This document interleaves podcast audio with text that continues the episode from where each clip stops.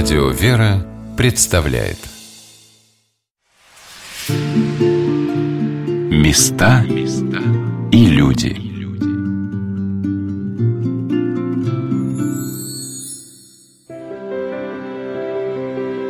Как привычно для современного человека путешествие по железной дороге. Но отправляясь в поселок Вырицу, я не знала, что мое паломничество к святому преподобному Серафиму Вырицкому начнется с первого железнодорожного вокзала в России, который еще в 1837 году открывал для жителей Санкт-Петербурга самый быстрый путь в Царское село. Вокзал так и назывался Царскосельским, а к началу XX века здесь был выстроен императорский павильон, к которому прибывали царские поезда из Царского села, Павловска и Гатчины. А в поселке Вырица, который протянулся на 11 километров вдоль живописных берегов речки Оридиш, находилось 6 платформ – которые были выстроены здесь далеко не бедными людьми, во множестве населявшими северную столицу к началу века. Они покупали в Вырице дачи, так как место это считалось курортным, хвойные леса, река с уникальными пещерами, целебная вода. Но не богатство и известность щедрого благотворителя и мецената привели на эти земли купца второй гильдии Василия Николаевича Муравьева. К началу 30-х годов он уже был иеросхимонахом Серафимом, насельником Свято-Троицкой Александра Невской лавры, духовником Лаврской братьи и правящего архиерея, митрополита Петроградского Серафима Чичугова. Именно священномученик Серафим Чичугов направил старца в Вырицу по болезни, уже не имевшего возможность находиться и принимать в лавре. И старец Серафим уехал сюда, не смея нарушить святое послушание – это был 1930 год. Через три года в Ленинграде за одну ночь были арестованы почти все монашествующие. В 37 и 38 расстреляны или отправлены в лагеря и ссылки неисчислимые сотни простых верующих людей и представителей духовенства. Но Господь хранил старца Серафима, который стал для многих в это время единственной надеждой и утешением. И сейчас, дарованная этому святому человеку, его особая миссия продолжается – в Ирицу едет все больше и больше людей, потому что святой, который всей своей жизнью готовился соединиться с Господом в вечности и после своей кончины не перестает действовать. Он щедро делится своими дарованиями, которые получил в подарок от Бога, со всеми, кто к нему обращается. Здравствуйте, дорогие друзья! У микрофона Анна Шалыгина. Я ехала в электричке в Ирицу и удивлялась, как много народу отправляется в субботний морозный день по царско-сельской дороге кто куда. Большинство пассажиров вышли в Пушкине и Павловске. Многие доехали до Гатчины. И немалая группа студентов высадилась вместе со мной в поселке Вырица. Я знала, что нужно найти такси, и водитель, не вдаваясь в детали, услышав про Казанский храм, сразу поехал к желанному мной месту – а про студентов сказал, что это агробиологическая станция педагогического университета имени Герцена собирает молодежь на конференции и занятия. Но выйдя из машины, я не просто была поражена. Вся живописная территория храма, шедевра северного деревянного зодчества, окруженного высокими елями, покрытыми пушистыми шапками снега, представляла собой город туристов и паломников. Внутри церкви, вокруг часовни преподобного, на могилках священнослужителей и блаженных везде были люди – меня встретила экскурсовод, руководитель паломнической службы храма Казанской иконы Божьей Матери в Вырице Марина Геннадьевна Кузнецова-Миловидова. И мы уединились на одной из уютных церковных веранд, где организована выставка, посвященная покровителям этого храма, который был построен к 300-летию Дома Романовых. Поскольку выриться протяженная и пойти на службу 5 километров или 7 совершенно невозможно, а потом еще заниматься хозяйством, стал вопрос о строительстве еще одного храма и предложил эту идею замечательный священник, который служил в Санкт-Петербурге, но был вырецким дачником, отец Порфирий Десницкий. Итак, вторая церковь, которая появляется здесь, строится за один год. Она была заложена в 1913 году в июле и освящена в 1914 году в честь Казанской иконы Пресвятой Богородицы. Церковь церковь называется Романовская, потому что строилась к 300-летию дома Романовых, и августейший покровитель храма – это Иоанн Константинович Романов, старший сын великого князя Константина Константиновича Романова, владельца мраморного дворца в Петербурге, дворца в Стрельне. Он также был многодетный отец, и у нас в храме есть выставка, посвященная Иоанну Константиновичу, его семье. Он женился на сербской княжне, здесь есть ее фотография, Елена Петровна. У них рождаются двое детей, детей Всеволод и Екатерина. Всеволод не оставил потомства, а Екатерина Иоанновна уже, конечно, в эмиграции, очень красивая девушка, прекрасная женщина. Ну вот она здесь на фотографии представлена со своим мужем, то есть это венчание княгиня Екатерины Иоанновны и маркиза Ружера Фарач. Вот видите, сентябрь 1937 года. У них рождаются трое детей. Девочки Николетта и Фиаметта и сын, которого назвали в честь деда Иван, маркиз Иван Фарачи де Фореста. А Ян Константинович становится Алапаевским мучеником. 18 июля 1918 года он погибает в шахте Елизаветы Федоровны и Иннокени Варвары. На освещение тогда, в 1914 году, он приехать не смог, но прислал телеграмму, что я всем сердцем и мысленно с вами, и, наверное, приезд планировал. Но получается освещение храма 19 июля, накануне летней Казанской 1914 года, а его гибель 18 июля, то есть практически ровно через 4 года 1918 года. Из рассказа Марины Геннадьевны я узнала, что Вырице издревле было даровано название «Дверница». Впоследствии, уже после принадлежности этой деревни шведскому государству Ингерманландия, преобразованная в Вырицу. Места эти, не только представляющие для духовной карты России свое особенное значение, но и с точки зрения уникальности природных факторов замечательные. Река Оридиш, которая устремляется в летнее время множество горожан и туристов, имеет особые пещеры – Вырец стоит на берегу реки Оридиш. Длина реки более 200 километров. Течет она по двум самым южным районам Ленинградской области. Это Гачинский, самый южный – это Лужский. Дальше идет Псковщина. На Оридиже есть выходы красных песчаников наружу. Красные дивонские песчаники, они были открыты в графстве Диваншир в 30-е годы 19 века, поэтому их так и назвали Дивонские. Они в разных частях мира выступают. И вот на Оридиже есть такие выступы, это прямо целые скалы, есть пещеры с невысокими сводами. Это цвет примерно растральных колонн, такой красно-терракотовый. Это очень красиво и очень эффектно. Вырез развивалась как дачная местность на рубеже 19-20 веков, но известна она значительно раньше. Первопоселенцы появились здесь в 11-13 веках, то есть 11-12 – это племя Чуди, то есть это Водь и Жора, а 12-13 века – это уже славянское население. И вот Вырица, которые, ну, в силу своей протяженности делятся на несколько исторических районов, имеют первооснову основу – это район деревни Вырица. Вот в деревне Вырица найден курган. Это обнаружено было в начале 20 века студентами археологического института. Они произвели раскопки, и предметы из этого кургана, 16 предметов самых значимых, находятся в запасниках Государственного Эрмитажа. То есть застежки фибулы, височные кольца. По всей видимости, это 12 век, значит, это вот рубеж как бы встречи чуди и славян. Это свидетельство о том, что первопоселенцы здесь были уже в древности. И вот эта царская деревня, имевшая к началу XX века два храма, церковь святых первоверховных апостолов Петра и Павла и храм Казанской иконы Божией Матери, в наше время самый большой поселок на северо-западе России, стала центром духовного притяжения, благодаря человеку, который, поселившись в этих местах, даже не мог приходить в Казанский храм на службы. Известно, что святой преподобный Серафим Вырицкий участвовал в богослужении в Казанском храме всего один раз – в остальное время он причащался на дому, там, где жил старец со своими верными спутницами, с химонахиней Серафимой Муравьевой, супругой батюшки, его внучкой Маргаритой Николаевной Набока. А это 19 лет пребывания подвижника в Вырице. Но в храме остались свидетельства жизни и молитвы старца, святыни, к которым верующие притекают за помощью и утешением. Об этом рассказал настоятель храма Казанской иконы Божьей Матери поселка Вырице протерей Георгий Преображенский.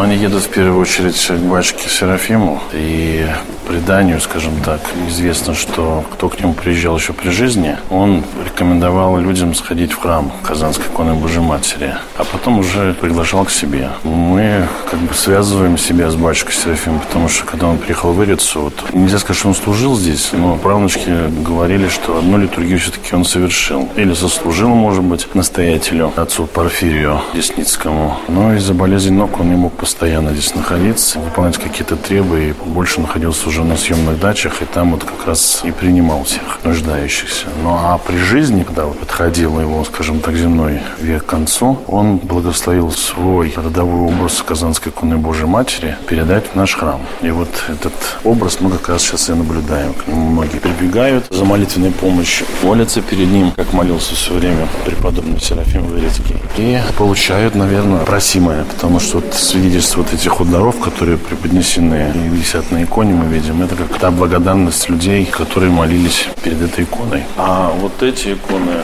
Пантелеймона и Серафима Саровского, это келейные иконы батюшки Серафима тоже. Они находились в Лавре, в ее келье. И они уже после его смерти были правнучками также переданы в наш храм, чтобы они пребывали здесь. Ну и, конечно, самая бесценная реликвия – это его Епитрахиль, который вот мы случайно нашли, когда я сюда вот был назначен настоятелем. И разбирая резницу облачения, увидели, что есть Епитрахиль, а к ней нет комплекта как бы облачения. Там ни филони, ни поручи, ни набедрика, ни палец. Мы даже сначала ее отложили для того, чтобы отдать кому-нибудь или же даже утилизировать. А когда присмотрелись, увидели, что на обратной стороне есть надпись. И там химическим карандашом было написано «Иеросхимонах Серафим, Александра Невская лавра, 29 год». То есть это как раз, вот, видимо, накануне его переезда в Эрицу, ну, ему благословили, так как он священный монах был, чтобы мог совершать какие-то таинства, тем более, что без Петрохиля священник не может ни одного таинства совершать. Это такой важный очень предмет. Поэтому вот эта Петрохиль, она была подписана, может быть, даже его рукой, и там стоял еще штамп главной резницы Александра Невской лавры. У нас сомнений не возникло, что это Петрохиль именно батюшки Серафима. И для нас это было очень дорого. Почему? Потому что многие спрашивали, будут ли обретаться мощи. Потому что, как вы знаете, что он был проставлен подспудно, причислен к лику преподобных, но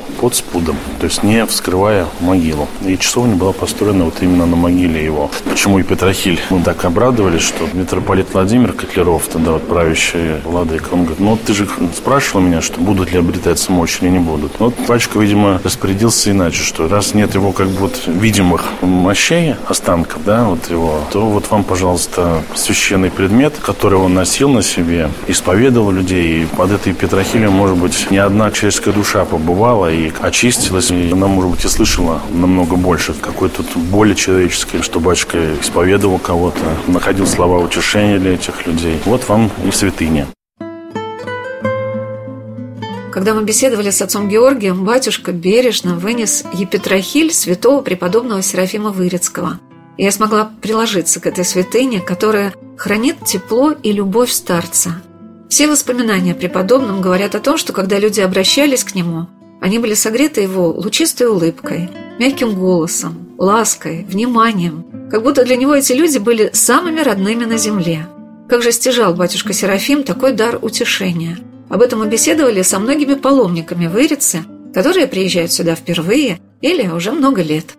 Мы часто здесь бываем, мы приезжаем из Санкт-Петербурга. Иногда на службу, иногда просто погулять и навестить батюшку. Ну, очень часто, два раза в месяц приезжаем. Так тянет именно к да, преподобному да, Серафиму. Да, Почему? так тянет. А вот матушка, которая вот с начала основания. Есть дети, ну, да? да. Вас как зовут? Марина. Марина, расскажите для людей, которые, может быть, не слышали о батюшке. Ну, я хочу сказать, что у меня вот еще это уже, наверное, лет 20 тому назад, ну, как всегда, были какие-то неприятности.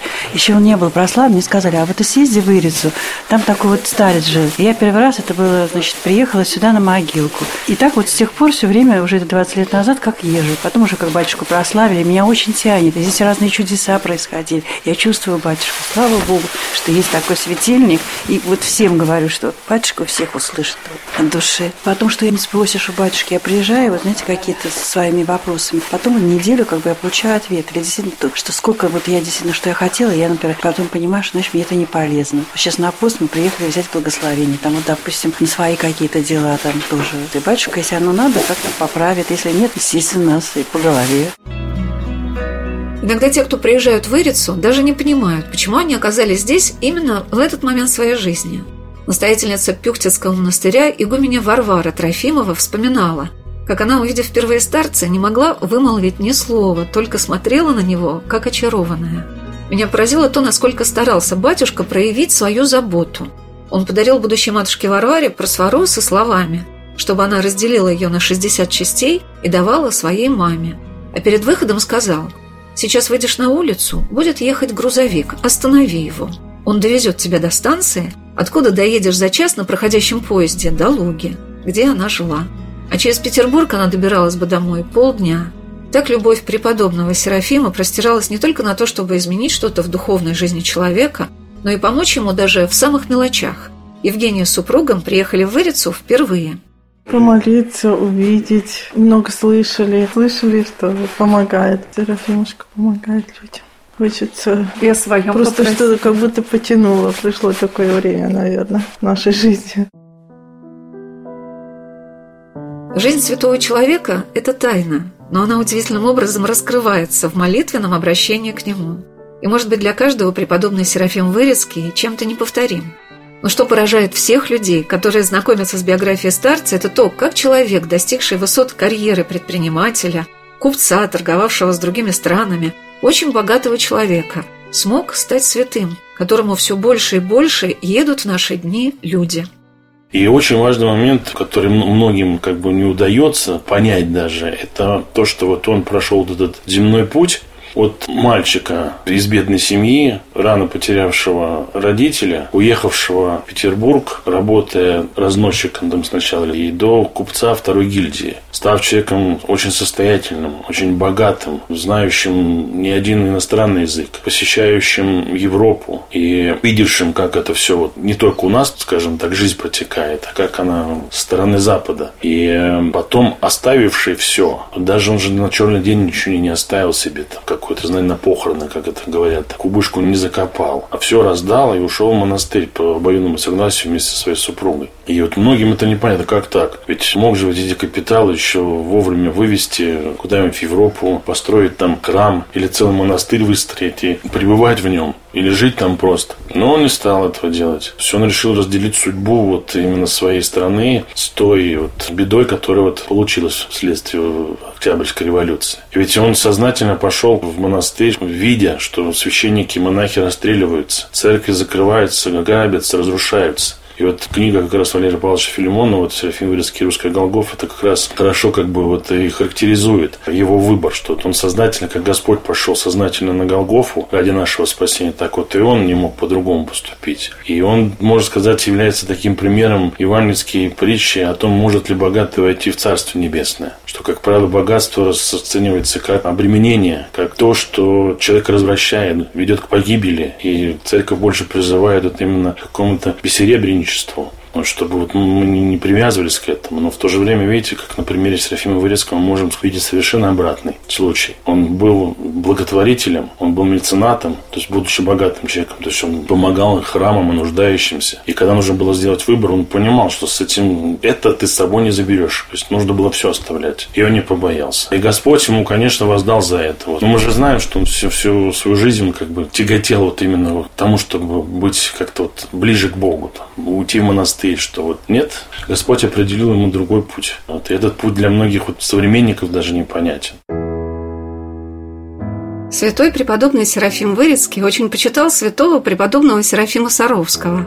Когда люди приходили благодарить батюшку из-за исцеления, которые происходили после посещения старца, он всегда говорил, что я, благодарите преподобного Серафима, показывая на его икону.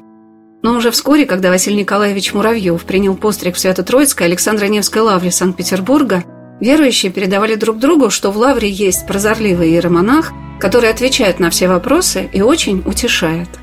Преподобный Серафим родился в селе Вахромеево Ярославской области 13 апреля 1866 года. В раннем возрасте у него умер отец, и он стал единственным кормильцем у больной мамы. Односельчанин взял десятилетнего мальчика работать в Петербург помощником на самых простых поручениях, а затем уже к 17 годам он дослужился до старшего приказчика. Впоследствии открыл свое дело по продаже пушнины и никогда не оставлял свою маму, помогал ей.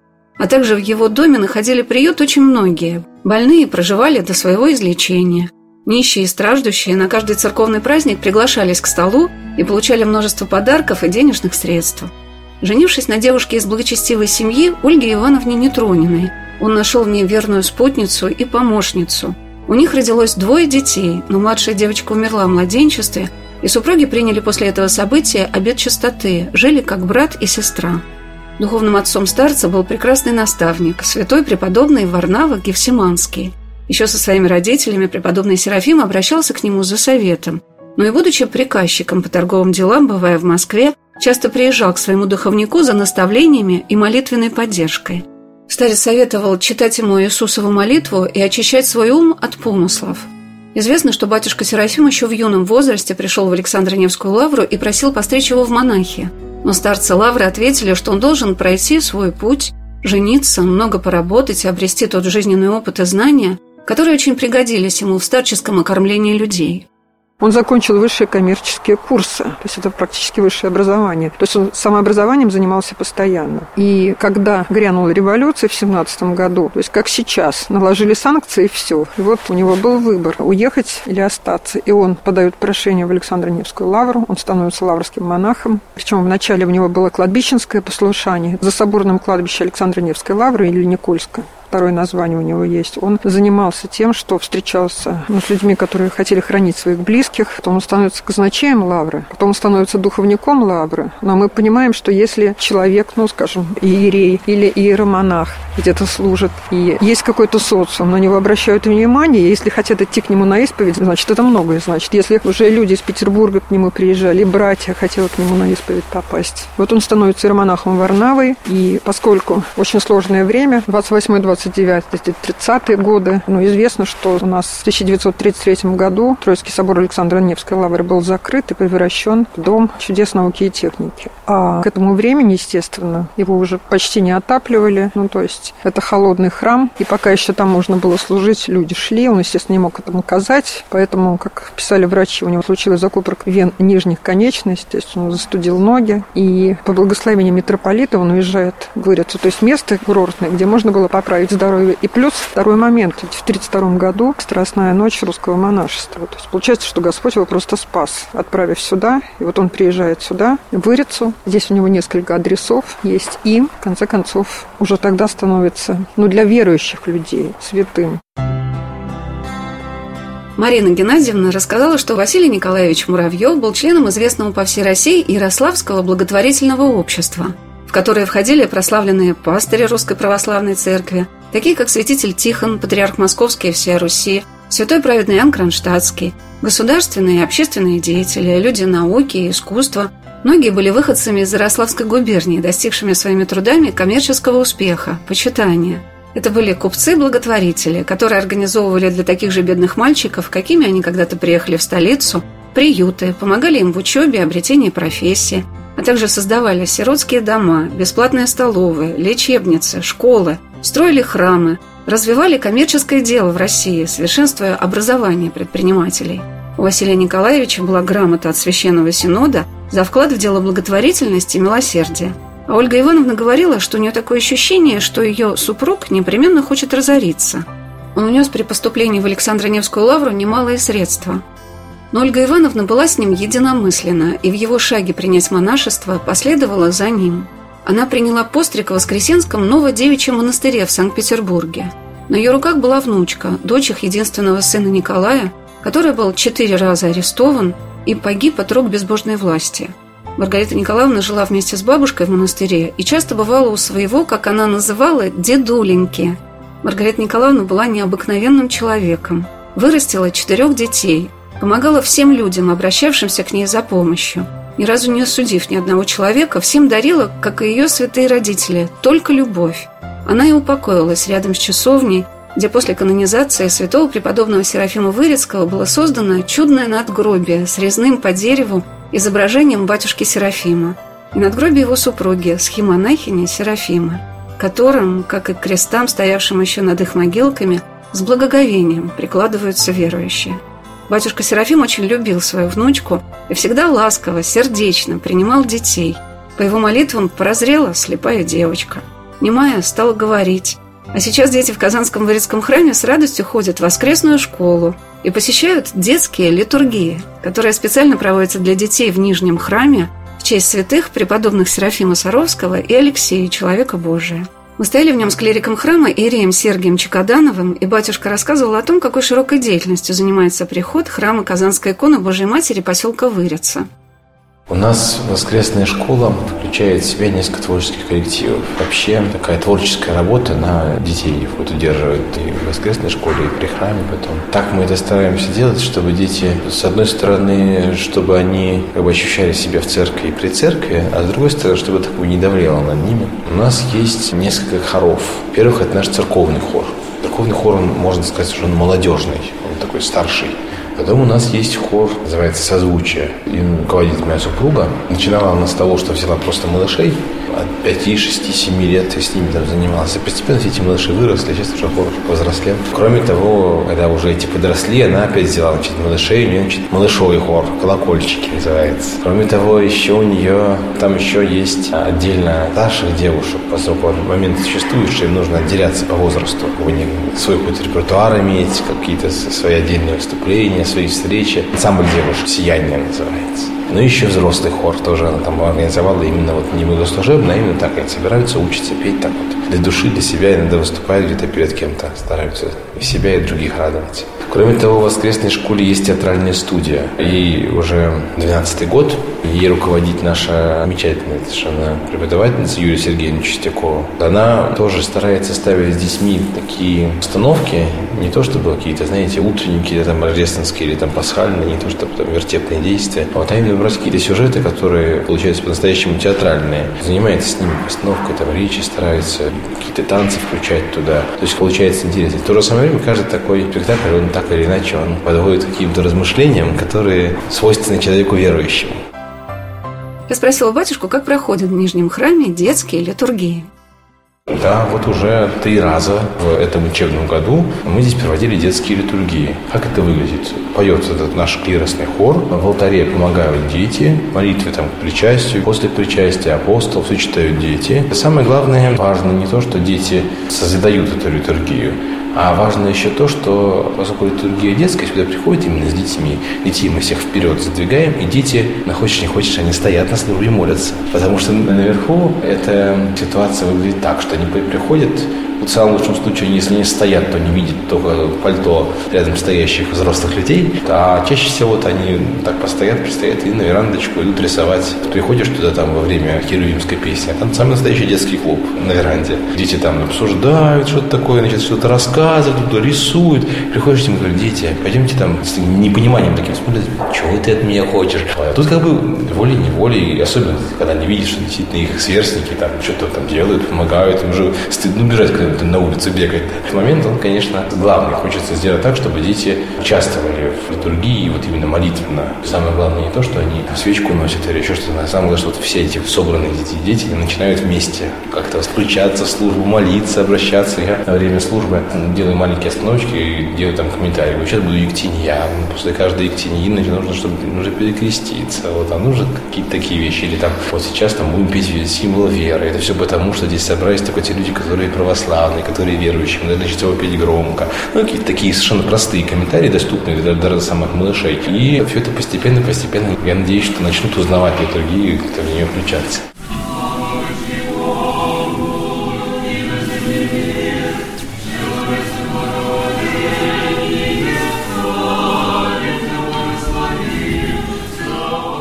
Замечательных книгах о преподобном Серафиме Вырицком, созданных несравненными трудами Валерия Павловича Филимонова, чья могилка тоже уже появилась на церковном погосте рядом с часовенкой старца, есть многие пророчества Вырицкого подвижника.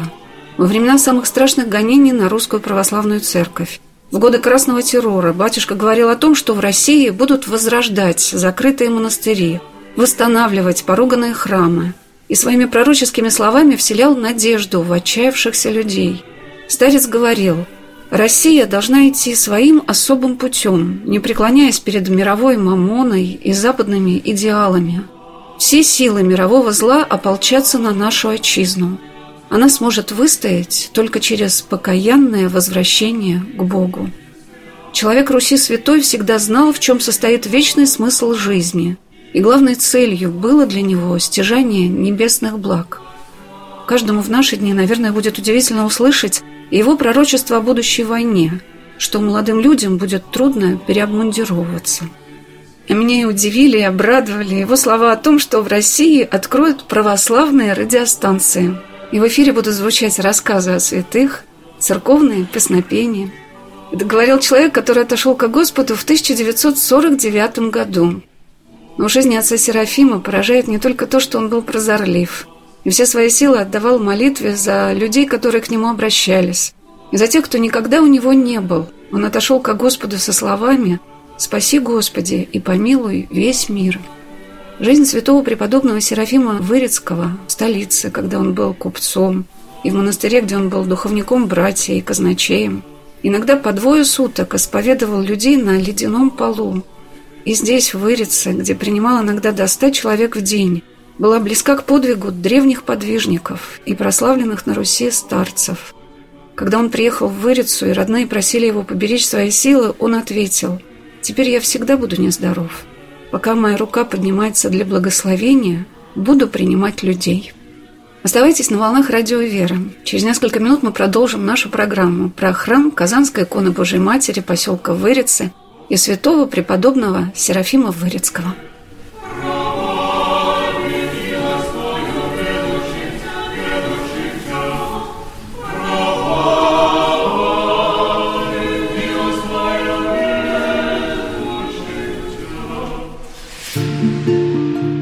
Места и люди.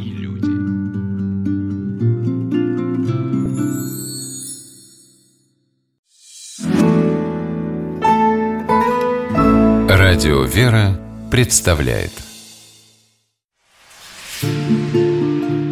Места и люди.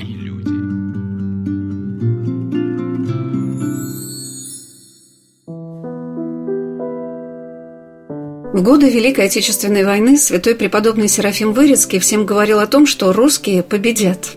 Он молился за всех жителей поселка Вырица, и несмотря на оккупацию немцев, здесь никто не пострадал, и почти все дома сохранились. Только одной семье в то время, когда в первые дни войны все бросились к Тарсу за советом, что делать, он сказал собирать вещи и уходить. Они в недоумении взяли швейную машинку, так и скитались по селам вокруг, зарабатывая на хлеб. А когда вернулись после отступления фашистов в родной поселок, увидели, что их дом полностью разрушен. А храм Казанской иконы Божьей Матери устоял. Какими судьбами Господь сохранил это место для последующих поколений? Но то, что этот храм является сейчас притяжением тысяч людей, об этом могут рассказать теплые, лучистые глаза великого старца, святого преподобного Серафима Вырицкого, который за долгие годы на начало войны принял на себя подвиг столпничества – как и святой преподобный Серафим Саровский, он молился на камне.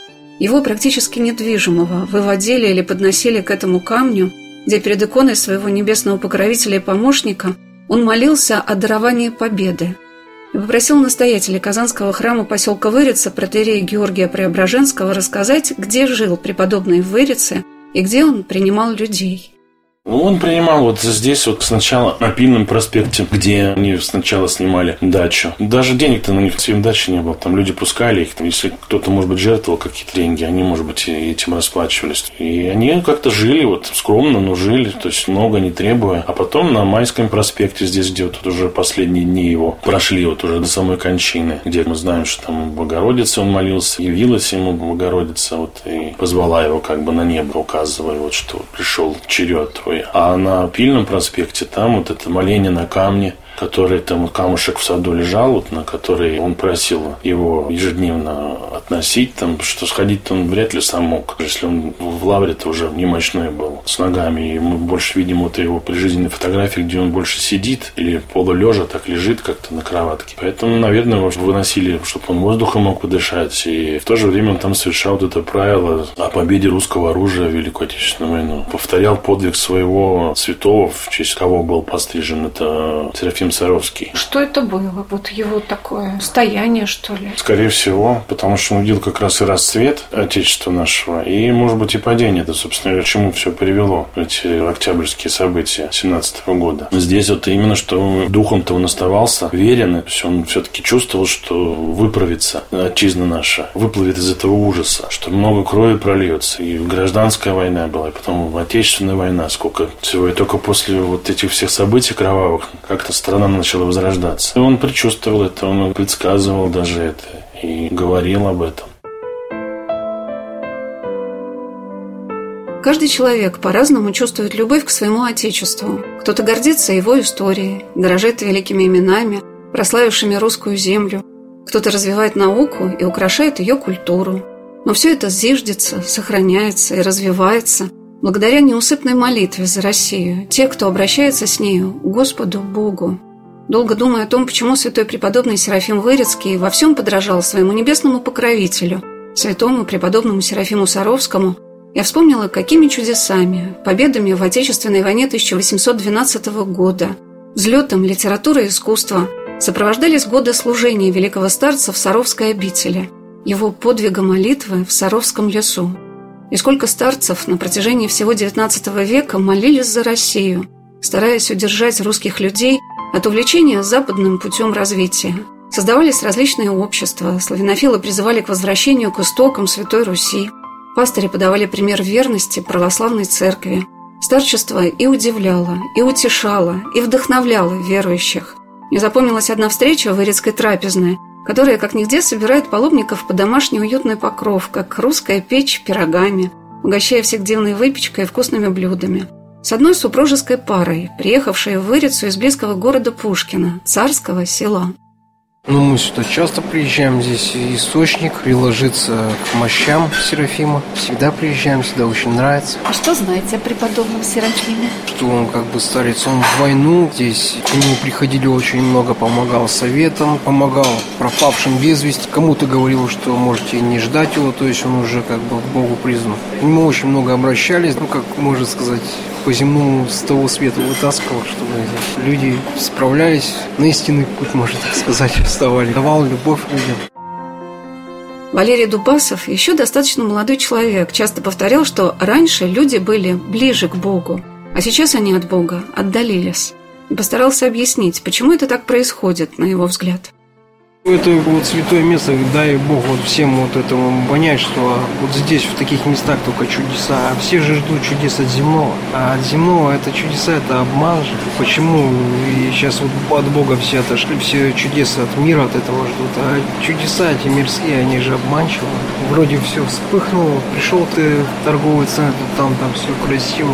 Ну ты покатался, попрыгал там на качелях, поскакал, в кино сходил, домой пришел, у тебя в душе-то опустошение, у тебя нет нету, ты ничем не насытился. А когда в таких местах, мы сейчас ездили в Рождественном, знаете, да, наверное, поселение в Рождественном, здесь недалеко, километров 30, там тоже святой источник, мы вот окунулись полностью. Вот насыщение, душа насытилась как бы хорошо. То есть вот чудеса эти все, там кого глаза болят, помогают, то есть люди излечиваются. Вот чудеса, и душа насыщается Богом, ты, естественно, молишься про себя. И все. А что ты пришел в ТЦ, и какие там могут быть земные чудеса, они только вот обманчивы, они не насыщают. И Это... место какое красивое, да. Да, как в сосну. А летом приезжаешь, тут такие запахи вообще просто вздыхаешь, у тебя и голова кружится начинает от такого, природа, тишина.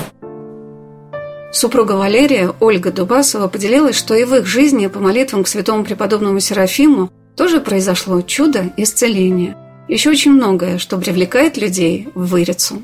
Вылиться мне всегда такое место родное, потому что сюда приезжаешь, во-первых, как бы к преподобному, он э, всегда помогает, даже какие-то вот несчастья или что-то вот случается, или со здоровьем, да, вот приложишься, помолишься, сразу облегчение получишь, даже выздоровление. У меня тоже как бы были уже небольшие проблемы, мы приехали, сразу я говорю, Валера, муж, вези меня к Серафиму преподобному, и вот чудным образом все вот выздоровело выздоровела. Также мы здесь набираем водичку, всегда вот ее пьем, нам очень нравится. И она очень вкусная на самом деле, эта водичка. И по утрам пьешь, она такая вкусная. И даже тоже здесь прихожане рассказывали, что эта водичка, у одного ребеночка аллергия на любую воду, а именно вот на вырицкую водичку нет аллергии. Тоже чудо.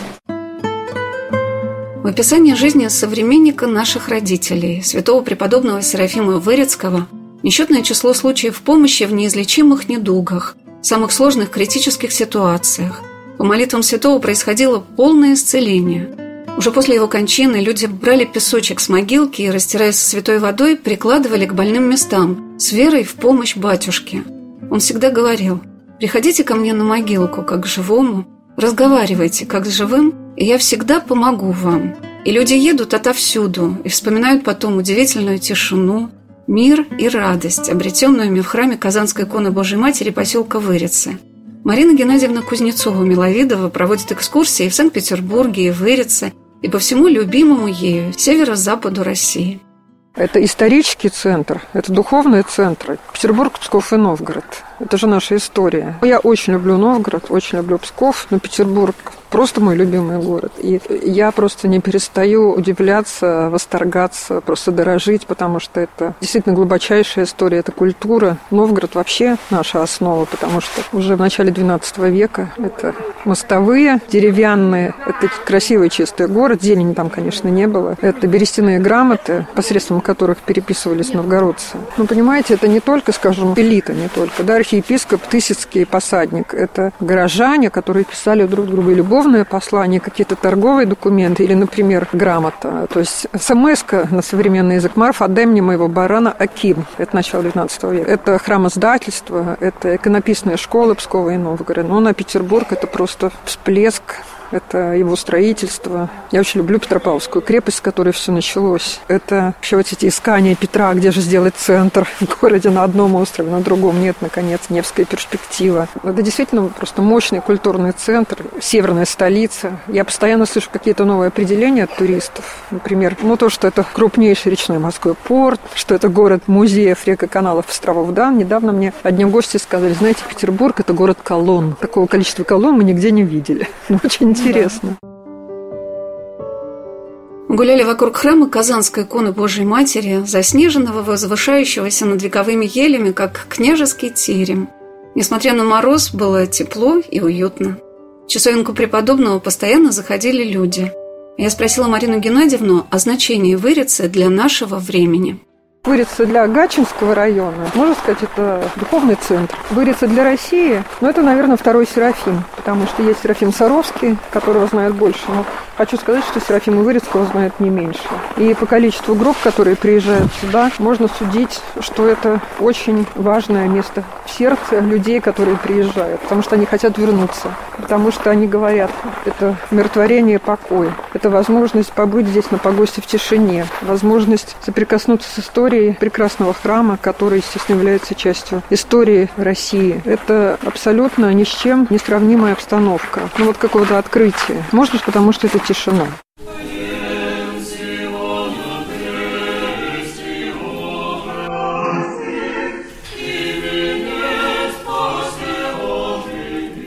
Не просто тишина, а какая-то звенящая, говорящая тишина – которая отзывается в твоем сердце множеством чувств и переживаний, вдохновляющая тишина и запоминающаяся вырицкая молитва. Во время службы на клиросе пели монахини созданного здесь Свято-Успенского Серафима Вырицкого женского монастыря. Так высоко устремлялась под купол молитва, взор постоянно приковывался к иконе Спасителя над царскими вратами. Этот образ скорбящей троицы, созданный иконописцем Кошелевым, который писал иконы повсюду, и в Вырице, и он расписывал Александровское подворье в Иерусалиме. Очень напоминал мне икону над Кувуклией, над гробом Господним. Это было, наверное, самым главным подарком для меня в этот день от батюшки Серафима. Возможность приблизиться в молитве к этой тайне, как человек, даже со своими немощами, страстями, болями, может почувствовать себя в святом месте, рядом со святым человеком, в таком единении и гармонии с небом – это происходит в Ирице, может быть, с каждым туристом и паломником. Батюшка Георгий позволил мне приложиться к Евангелию, которое было подарено этому храму в день его великого освящения в 1914 году.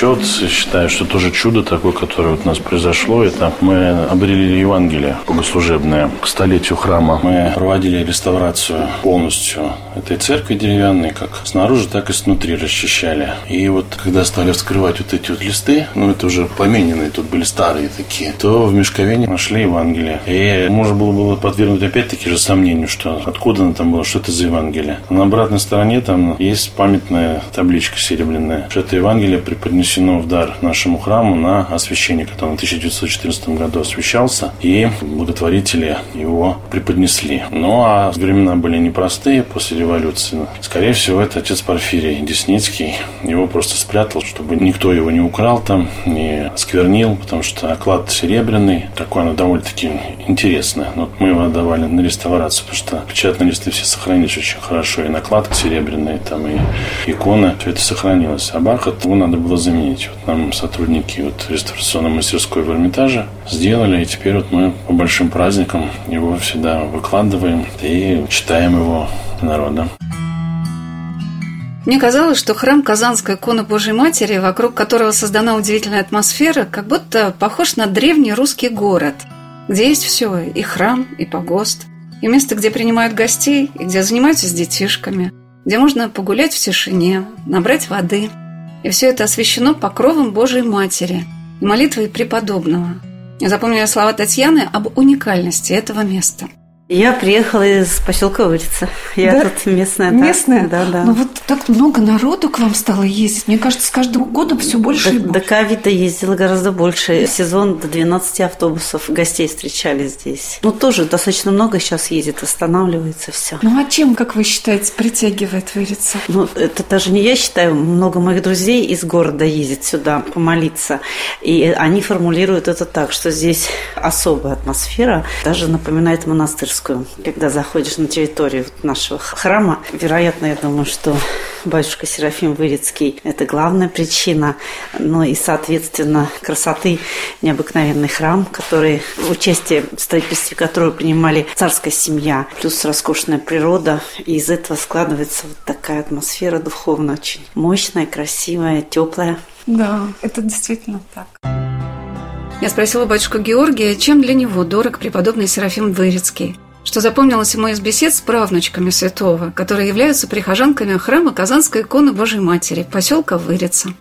Самое, что интересно, что меня еще тоже, ну, как поразило так, с рассказов правнучек, то, что, я говорю, батюшка Серафим, наверное, много говорил, там, что-то как-то людей там наставлял, там, или что-то там, какие-то цитаты приводил, он говорит, нет, он был немногословным есть он просто кого-то за руку брал, кому-то просто там, по голове, там, может, как-то так погладил там, или там просто вот что-то вот принял там от кого-то какой-то там дар. И этот потом дар мог другому передать, кому он нужнее было, там он именно за этим и пришел. То есть вот он чувствовал это вот с людьми, когда он общался с ними на духовном уровне. То есть человек приходил, он уже понимал, зачем он к нему пришел. Были такие случаи, что он мог сказать, там вот сидят люди в очереди, а он позовите мне того. Значит, Господь ему открывал уже это. И ему не нужны были слова, как вот мы сейчас с вами говорим, говорим говорим, говорим, говорим. Мы говорим для да, радио, чтобы мы говорим, услышали Для радио, люди. да, услышали. Ну вот, приезжайте сюда, вот, приезжайте, вот разговаривайте с батюшкой, и вы будете услышаны. За другим сюда, не, ну, собственно говоря, просто можно приехать, но в основном, я думаю, что люди приезжают именно за этим, чтобы быть услышанными.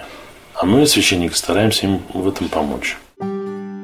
Я спросила отца Георгия, чувствует ли он помощь в своем служении настоятеля, святого преподобного Серафима Вырицкого. Конечно. С самого начала моего служения здесь настоятельно, вот с 2005 года, я вот ощущаю вот эту поддержку, что это иногда бывает ситуации там разные, сложные по хозяйству там или просто какие-то вопросы не решаются административные. Сходишь в часовню, помолишься подобному, и каким-то чудесным образом все разрешается. Самое интересное это было, что я не понимал там, как мне там решить одну финансовую трудность. Ну, как это часто бывает, не было нужных денег для того, чтобы чтобы рассчитаться там, за продукцию, которую нам поставляли, разную утварь, или работы какие-то выполнялись нам. Я не знал, на самом деле, что где и как. И вдруг вот я выхожу из часовни, идет мужчина, вы настоятель? Я говорю, да, настоятель. Я говорю, давно? Я говорю, да нет, вот недавно. Он говорит, а какие у вас трудности? Я говорю, да ну, не знаю, неудобно говорить, как-то знаете, что. Он говорит, ну, мне напишите письмо. Вот я очень Серафима Вырецкого люблю, и он для меня является примером для подражания. Что у меня компания большая, вот аудиторская, и тоже тоже она вот рассыпалась. То есть я не знал вообще, как людям выплатить зарплату, и как был только один, можно сказать, какой-то выход, что распускать, и они оставались бы безработные. Но вот приехал к преподобному, помолился, так думаю, что батюшка, ну помоги как-то устроить. Людей жалко, я там делаю все возможное, чтобы как-то вот устроить, но не получается.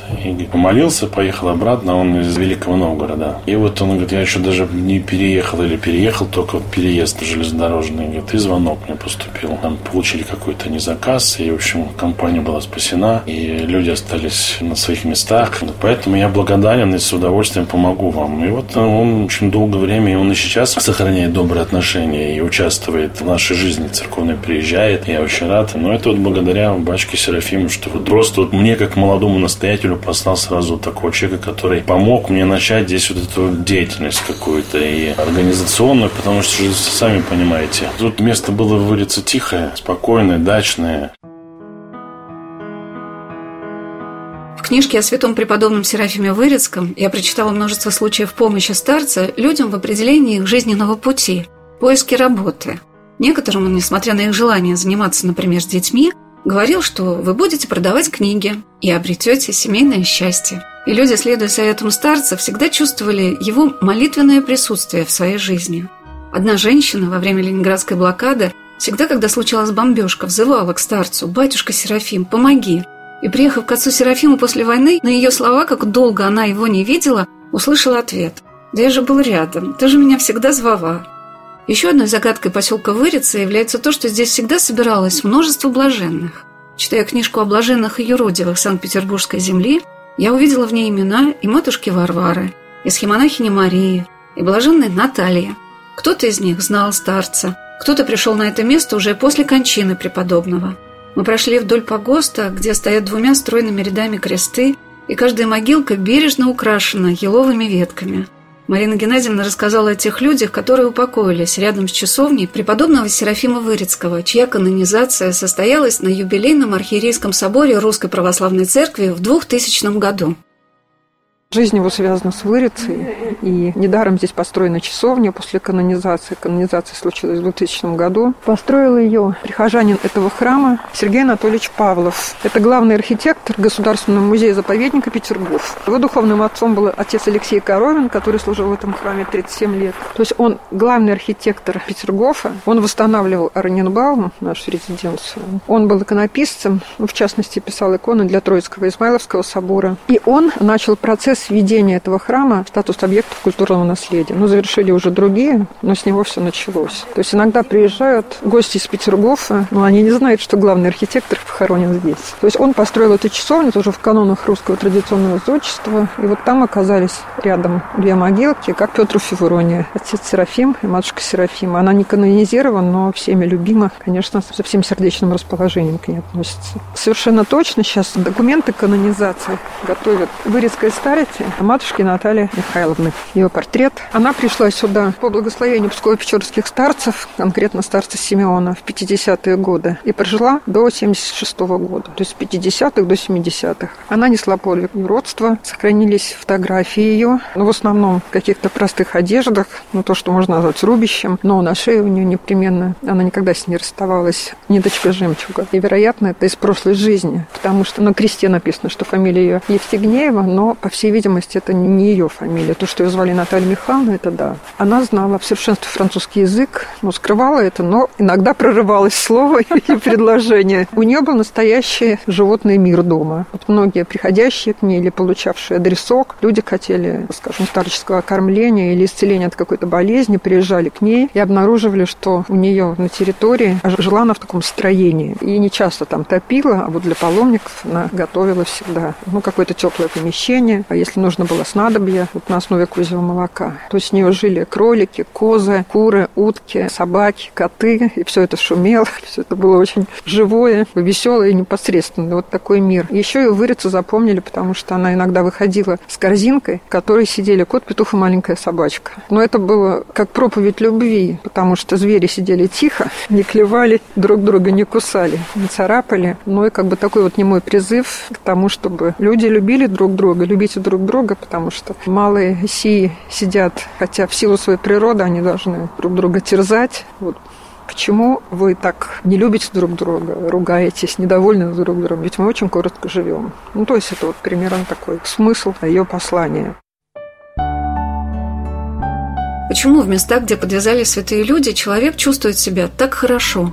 Уходит суета, тревоги, обстоятельства жизни представляются со стороны уже в другом свете – Страницы книг о святом преподобном Серафиме Вырецком говорят о том, что каждого человека старец встречал с такой открытой, нежной, согревающей сердце любовью, что, почувствовав ее, люди хотели бы обрести вновь эту радость, и они возвращались к отцу Серафиму. Можно удивляться тому, что старец практически ничего не ел, изредка одну картофелину и немного тертой моркови, что всю ночь у него горел свет, а некоторые видели и сияние, и чувствовали благоухание, которое исходило от старца – но самое важное, чему он до сих пор нас учит, это любви. Мы живем в жестком, агрессивном мире, навязывающем нам свои ритмы и правила. Но попадая в святые места, мы можем почувствовать, что жизнь движется, созидается, совсем по иным законам. И главным становятся такие понятные, но не так просто выполнимые заповеди о любви к Богу и к своему ближнему. Настоятель храма Казанской иконы Божьей Матери протерей Георгий Преображенский из семьи потомственных священнослужителей. Его дедушка служил в храме святых первоверховных апостолов Петра и Павла в Вырице. Он передал батюшке крест, подаренный ему святым преподобным Серафимом Вырицким. Отец Георгий ответил на мой вопрос, в чем уникальность этого святого и в чем его общность с другими святыми Русской Православной Церкви. Он патриот, патриот своей страны и верный сын церкви, который не побоялся вот именно остаться в церкви. Многие же снимали с себя кресты, боясь смерти. Многие дети священников отрекались от своих отцов. И это ужасно, это, это разрушало все. А вот он как раз и явил пример вот стойкости такой, духовной стойкости. То есть вот это вот стержень, что вот уповать на Бога, и Господь не оставит тебя. И мне кажется, вот сегодня как раз вот этого не хватает многим нашим современникам, вот этой уверенности. То есть они больше рассчитывают все-таки на свои какие-то силы, на свои какие-то связи. А чтобы вот иметь вот этот духовный стержень такой вот и доверить свою жизнь целиком Богу, очень мало. Ну вот уникальность это в этом есть, что он целиком, полностью дарил свою жизнь Богу. Ну вот старчество, да, сейчас много говорят старцы, хотели бы поехать к старцу. А он был, получается, настоящий старец, да? Да, ну тогда время такое было, тогда нужны были старцы. Сейчас старцев не очень же, практически никого нет, я бы сказал так. Это не потому, что мы оставлены как-то, что мы знаем то, что мы должны знать. А тогда это, наверное, было все-таки важнее, что страна разваливалась, раскалывалась, страдала. И многим было непонятно вообще, какой будет финал-то всего этого. Но я тогда и нужны были такие вот люди неординарные. Пройдет гроза над русскую землею. Народу русскому Господь грехи простит. И крест святой божественной красою На храмах Божиих вновь ярко заблестит. И звон колоколов всю нашу Русь святую От сна греховного к спасению пробудит. Открыты будут вновь обители святые, И вера в Бога всех соединит. Это стихотворение преподобного Серафима Вырицкого, созданное им в 1939 году – переписывали сотни рук, сжимавших листочки с этими строками, может быть, где-то на лесоповале в Сибири или перед расстрелом в Сандармохе, погибая в России верными Богу и русской православной церкви. Свои скорбные дороги прошел и настоятель Казанского храма в Вырице, его основатель протерей Порфирий Десницкий, и батюшка, который был последним духовником преподобного старца, протерей Алексей Кибардин – служивший после революции настоятелем государева Федоровского собора в Царском селе. Их могилки расположены сейчас напротив алтаря Казанского храма, а их останки, которые переносили с Вырецкого кладбища на церковный погост, оказались нетленными.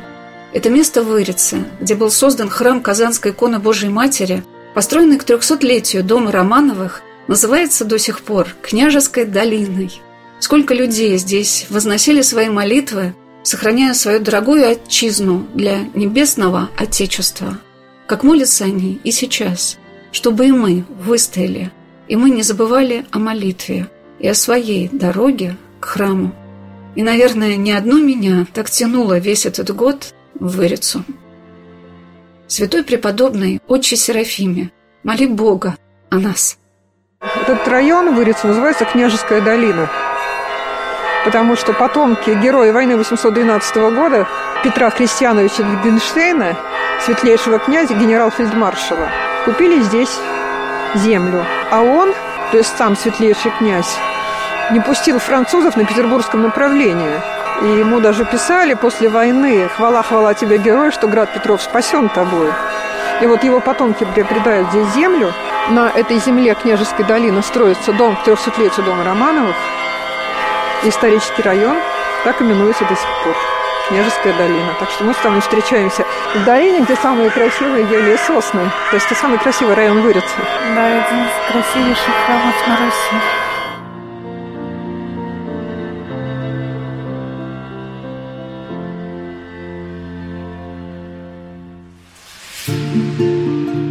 Места и люди.